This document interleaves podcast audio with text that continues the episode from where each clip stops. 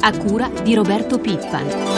sette e quaranta minuti e ventisette secondi, buongiorno a tutti voi. Sono ore cruciali per la riforma del mercato del lavoro. Ieri sera un lungo incontro del Premier Monti con i tre segretari dei partiti di maggioranza dovrebbe aver avvicinato l'intesa sull'articolo diciotto. Oggi gli ultimi ritocchi tecnici al testo, poi il, sarà portato al Capo dello Stato e quindi approderà in Parlamento.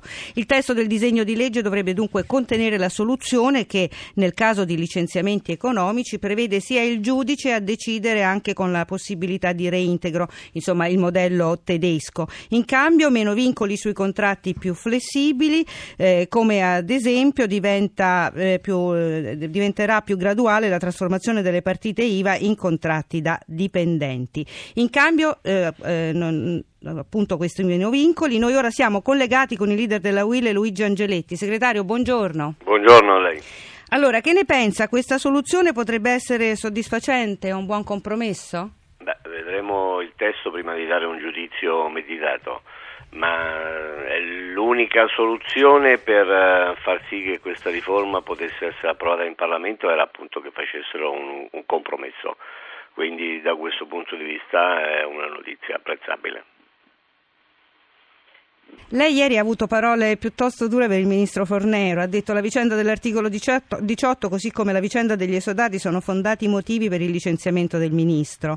Al di là eh, della battuta... Era una giornalista... battuta, eh, però se questa fosse la soluzione più o meno è quella che lei respinse, che noi facemmo qualche settimana fa e che lei ha respinto. Sugli esodati l'abbiamo avvertito il ministro da eh, molti mesi che la sua riforma avrebbe procurato questo eh, disastro eh, sociale e, e ovviamente non siamo stati ascoltati nel momento in cui è stata fatta la riforma, a cui avevamo chiesto una maggiore gradualità, e non siamo stati ascoltati nemmeno quando gli abbiamo detto bene, almeno eh, fa in modo che eh, le persone che rim- rimangono dentro questa trappola eh, siano in qualche modo garantite. Però ieri sugli esodati è partito un tavolo tecnico al Ministero, entro sette giorni daranno le cifre esatte di quanti sono questi lavoratori che, appunto, ricordiamo non sono più al lavoro ma ancora non hanno i requisiti delle pensioni con le nuove regole.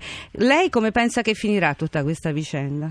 No, io penso che questa vicenda deve finire in un modo solo, che, questi, che queste, tutte queste persone eh, devono trovare una soluzione esattamente come avevano concordato, rispettando le leggi dello Stato italiano, ed è lo Stato italiano che deve rispettare le sue leggi.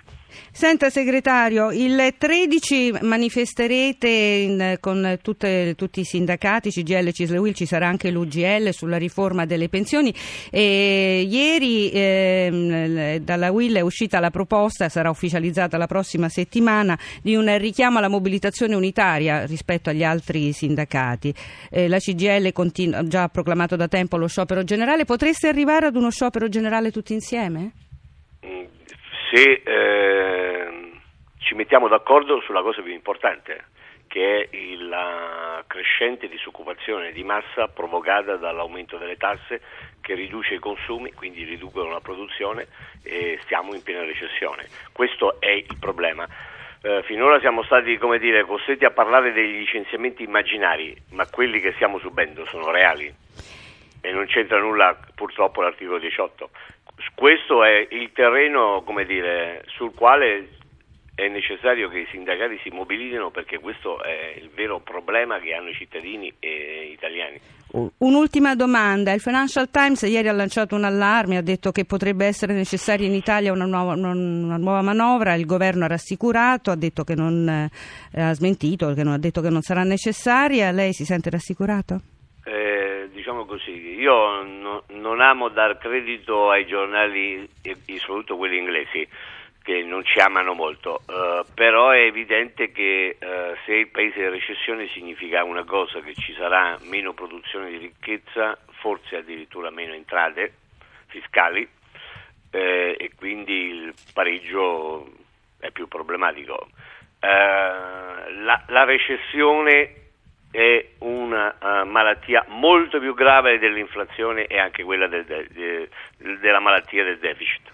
Grazie segretario, buona giornata. A lei, arrivederci. E cambiamo argomento. Attirare investimenti stranieri in Italia è stato l'obiettivo della recente missione di Mario Monti in Asia ed è l'obiettivo che si propone Confindustria con un apposito comitato costru- eh, costituito da quattro chairman che guideranno multinazionali presenti nel nostro paese. Il comitato presenterà il dodici aprile a Milano le sue proposte. Oggi anticipiamo quelle su ricerca, innovazione e su formazione. Maria Elena Cappello, amministratore delegato di Nokia Siemens, ci spiega quante sono le multinazionali estere in Italia e che peso hanno sulla nostra economia.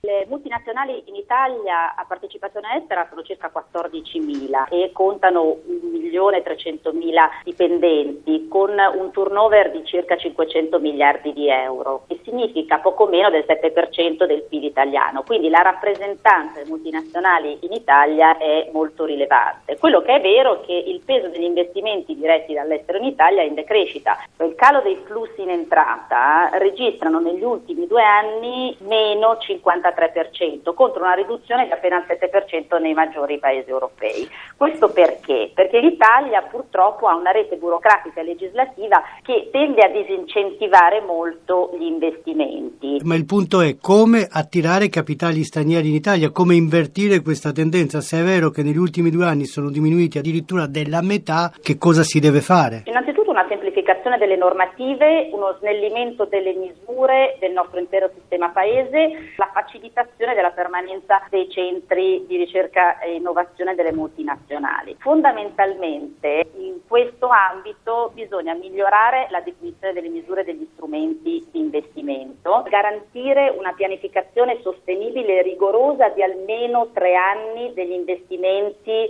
per attività in ricerca e innovazione. Le faccio un esempio, in Italia possono passare anche sette anni dalla fase di approvazione dei progetti finanziati a quella di erogazione del finanziamento, contro invece una situazione francese, per esempio, dove l'incentivo è automatico e il tempo di risposta gira intorno ai sessanta giorni. E vediamo adesso le proposte che Confindustria presenterà al governo sulla formazione. Pietro Guindani, presidente di Vodafone Italia, che guida il gruppo di lavoro che si sta occupando di scuola, università e formazione, ci spiega quali sono le priorità. Da un lato l'internalizzazione della formazione sia scolastica che universitaria, il supporto all'orientamento dei giovani e le semplificazioni burocratiche per l'accesso ai finanziamenti di fonte europea per il finanziamento della formazione continua nelle imprese. Quello che noi sollecitiamo è una forte internazionalizzazione dei corsi, sia dal punto di vista dei contenuti che dal punto di vista dell'uso delle lingue straniere, in particolare dell'inglese. Deve diventare la regola nell'istruzione universitaria e dovrebbe essere introdotta fortemente anche negli istituti medi superiori. In quest'ultimo campo conta moltissimo l'istruzione tecnica, perché noi abbiamo bisogno di laureati, abbiamo anche bisogno di persone che abbiano formazione post laurea, quindi specialistica, anche orientata alla ricerca, ma abbiamo anche molto bisogno di persone che vengano a lavorare grazie a formazione tecnica superiore di alta qualità. Quali sono le altre proposte che voi presenterete al governo? Ci sono posti di lavoro scoperti e poi invece c'è esuberanza di laureati o diplomati in altre discipline. Bisogna orientare gli studenti affinché facciano le scelte più vicine alle proprie attitudini e ai propri talenti, e già su questo ci sarebbe moltissimo da fare nel supporto, proprio nel aiutare i giovani a scoprire in che cosa sono veramente bravi. E troppo poco si fa e quello che si fa spesso è approssimativo e occasionale, mentre va sistematizzato.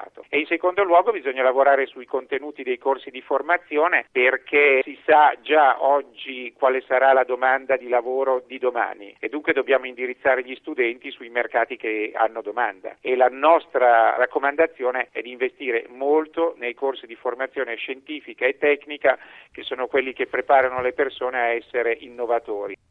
L'Associazione Nazionale Costruttori Edili propone un piano per le città per rilanciare il settore. Per realizzarlo sono però necessarie politiche di sostegno da parte del governo, sostiene Paolo Buzzetti, presidente dell'ANCE. Sentiamolo nell'intervista da Amalia Carosi.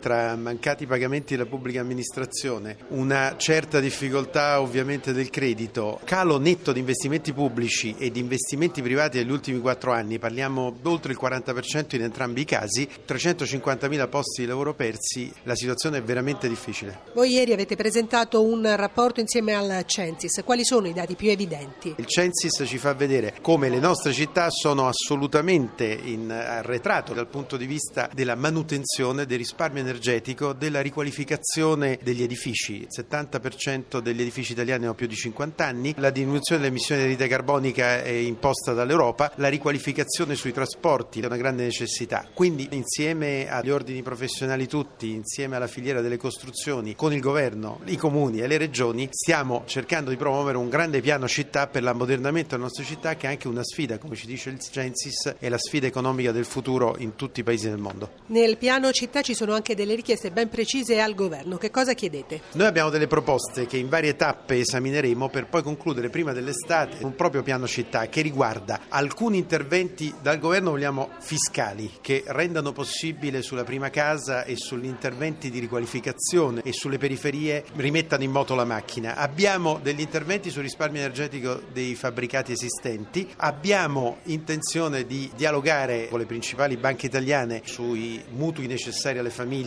Abbiamo un pacchetto di norme ormai urbanistiche che rendono possibile la realizzazione della riqualificazione delle città, quindi ne vogliamo discutere e lo stiamo già facendo con tutti gli attori di questa realtà cittadina e lanciare un grande programma di riqualificazione delle nostre città per guardare con positività al futuro. Parliamo ora di erre ci Auto. Per combattere il caro assicurazioni, l'A C I, l'Automobile Club Italia, ha messo a punto una proposta sulla scia del decreto legge del governo sulle liberalizzazioni che ha già consegnato al Presidente del Consiglio Monti. Il documento parla di possibili tagli fino al quaranta per cento sulle assicurazioni auto. Ma di che si tratta? Il Presidente dell'A C I, Angelo Sticchi Damiani, lo spiega in questa intervista a Marco Sabene. Un documento che potrebbe essere rivoluzionario per l'erre ci Auto. Come è noto, il governo già col decreto liberalizzazione ha, ha iniziato un percorso sicuramente importante, diciamo, che noi chiameremo virtuoso, cioè quello di stabilire per esempio che il danno biologico deve essere comunque certificato da un esame strumentale, cosa che prima non era, e questo è già un grosso passo avanti. Bisogna andare oltre, intanto bisogna anche cercare di tabellare in modo molto più vicino a quello che accade nel resto di Europa il danno morale, dove i nostri valori sono a volte dieci volte, venti volte, trenta volte superiore a quello che succede nel resto d'Europa. Il sistema italiano, stando anche alle parole utilizzate da lei, sarebbe marcio, tre milioni e mezzo di auto sono senza assicurazione. Sì, e questo è un gravissimo danno, perché lei può immaginare anche quanto è il rischio che si carica il fondo di solidarietà in questo senso, perché l'immagine tutte le persone che dovessero subire incidenti per colpa di persone non assicurate, il risultato quale potrebbe accadere. Noi abbiamo anche proposto qualcosa di molto chiaro: il momento del passaggio di proprietà di un'autovettura o nel momento dell'acquisto di una vettura nuova, verificare che ci sia la, l'assicurazione. È già qualcosa, non è sufficiente, perché potrebbe dopo un anno, dopo un anno e mezzo non rinnovare la polizza, ma è già qualcosa. È un'anomalia tutta italiana questa? Beh sì, diciamo, rispetto al resto d'Europa il fatto stesso che le nostre tariffe siano mediamente tra il quaranta, trenta e quaranta per cento superiore a quello che accade nel resto d'Europa, io penso di sì, che sia veramente un'anomalia tutta italiana. Siamo alla pagina finanziaria, ci colleghiamo con la redazione di Milano. Paolo Gila, buongiorno. Buongiorno da Milano. Allora, quali segnali arrivano dall'Asia? Sono segnali negativi, con Tokyo che arretra del due virgola diciannove per cento, Hong Kong e Shanghai sono chiuse per festività. E anche ieri è andata piuttosto male sia in Europa che in America. Beh, soprattutto in Europa e soprattutto per Milano e Madrid. Il F T S E M I B a Piazza Affari ha ceduto il due virgola zero quattro per cento, a Madrid l'Ibex ha lasciato sul terreno il due virgola settantuno per cento. Questi gli andamenti degli altri mercati europei: Londra meno zero virgola sessantadue, Parigi meno uno virgola sessantadue, Francoforte meno uno virgola zero cinque. Deboli, con perdite più contenute, i mercati statunitensi. Il Dow Jones ha chiuso a meno zero virgola quarantanove per cento, il Nasdaq a meno zero virgola venti. Ricordiamo il valore dello spread di ieri? Lo spread è risalito a trecentotrentacinque punti base. Previsioni per oggi? Sono negative per tutti tutti i mercati europei, anche Milano è vista in avvio di contrattazioni con una flessione intorno allo zero virgola settanta zero virgola ottanta per cento. Valore dell'euro di stamattina? Questa mattina è poco sotto quota uno virgola trentadue, lo troviamo a uno virgola trentuno novantacinque. Grazie a Paolo Gila, grazie a Francesca Librandi per l'assistenza al programma. Noi ci fermiamo qui, la linea torna a Pietro Plastina, da Lucia Coppa a tutti voi l'augurio di una giornata serena.